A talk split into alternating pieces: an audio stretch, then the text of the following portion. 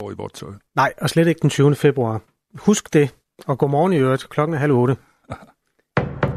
Nu er der nyheder på Radio 4. Odense Kommune vil inden for to dage forsøge at skabe et overblik over anklager om vold, trusler og krænkelser af seksuel karakter mellem eleverne, som forældre siger har fundet sted på Agedrup skole. Det siger børn og unge rådmand i Odense Kommune, Susanne Crawley Larsen til TV2 Fyn. Det bekymrer mig virkelig meget, når jeg får et brev, som er underskrevet af mere end 100 forældre fra en skole. Og derfor så arbejder forvaltningen også lige nu på højtryk for at få et overblik over, øh, hvad er der konkret sket, hvad, hvordan er der blevet handlet på sagerne. Forældrene skriver, at Agedrup skole nordøst for Odense har været en tryg skole tidligere, men normalen har flyttet sig markant, skriver de. En af de forældre fra Agedrup skole, der har sagt fra, er entreprenøren David Kieler ved søn går i 8. klasse på skolen. Det kan ikke være rigtigt, at det er vores kæreste eje, vi sender ind her. Og det er med den tro på, at, at de kommer ind til trygge rammer siger han til TV2 Fyn. For et år siden blev sønnen truet med en kniv af en jævnaldrende elev på skolen. Den sag endte med en advarsel til eleven med kniven. Jeg kan jo ikke forstå, at min søn kan møde ind dagen efter skole og møde den samme, som har haft en kniv med. Men jeg blev, af skolens ledelse blev, da jeg spørger, om det kan være rigtigt min søn, ja, hvad har jeg ellers forestillet mig?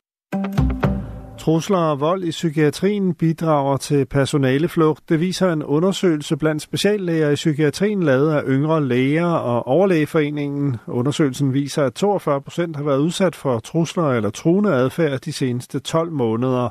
5 procent er blevet overfaldet på arbejdet. Knap hver fjerde af de speciallæger i voksenpsykiatrien, som nu arbejder i privat regi, oplyser, at vold og trusler har medvirket til, at de har forladt den offentlige psykiatri. Så længe vi ikke får ressourcer til at tilbyde ordentlig, langvarig og stabil behandling, vil medarbejderne i psykiatrien være udsat for en sikkerhedsrisiko, der er større end den burde være, udtaler formand for Overlægeforeningen Susanne Varmen. Gamle affaldsdepoter fra det tidligere stålvalseværk i Frederiksværk udleder PFAS-stoffer og miljøskadelige fenoler. Det viser en rapport udarbejdet af Region Hovedstaden ifølge politikken. Konklusionen er, at det sandsynligvis udgør en risiko for Roskilde Fjord, skriver avisen. Man har i forbindelse med udarbejdelsen af rapporten lavet 54 boringer for at finde ud af, om der har været forurening. I større eller mindre grad var det tilfældet ved størstedelen af boringerne. Forureningen er resultatet af, at stålværket i flere årtier fik lov til at dumpe affald, som kom fra oparbejdningen af stål. Affaldet indeholdt både tungmetaller og andre former for forurening. Man har blandt andet målt et niveau af det sundhedsskadelige PFOS i koncentrationer op til 3.769 gange miljøkvalitetskravet for vandet i fjorden, skriver politikken. USA er kommet med et forslag til en resolution i FN's Sikkerhedsråd, der opfordrer til en midlertidig våbenhvile i krigen mellem Israel og Hamas, og som modsætter sig en stor landoffensiv i Rafah i det sydlige Gaza.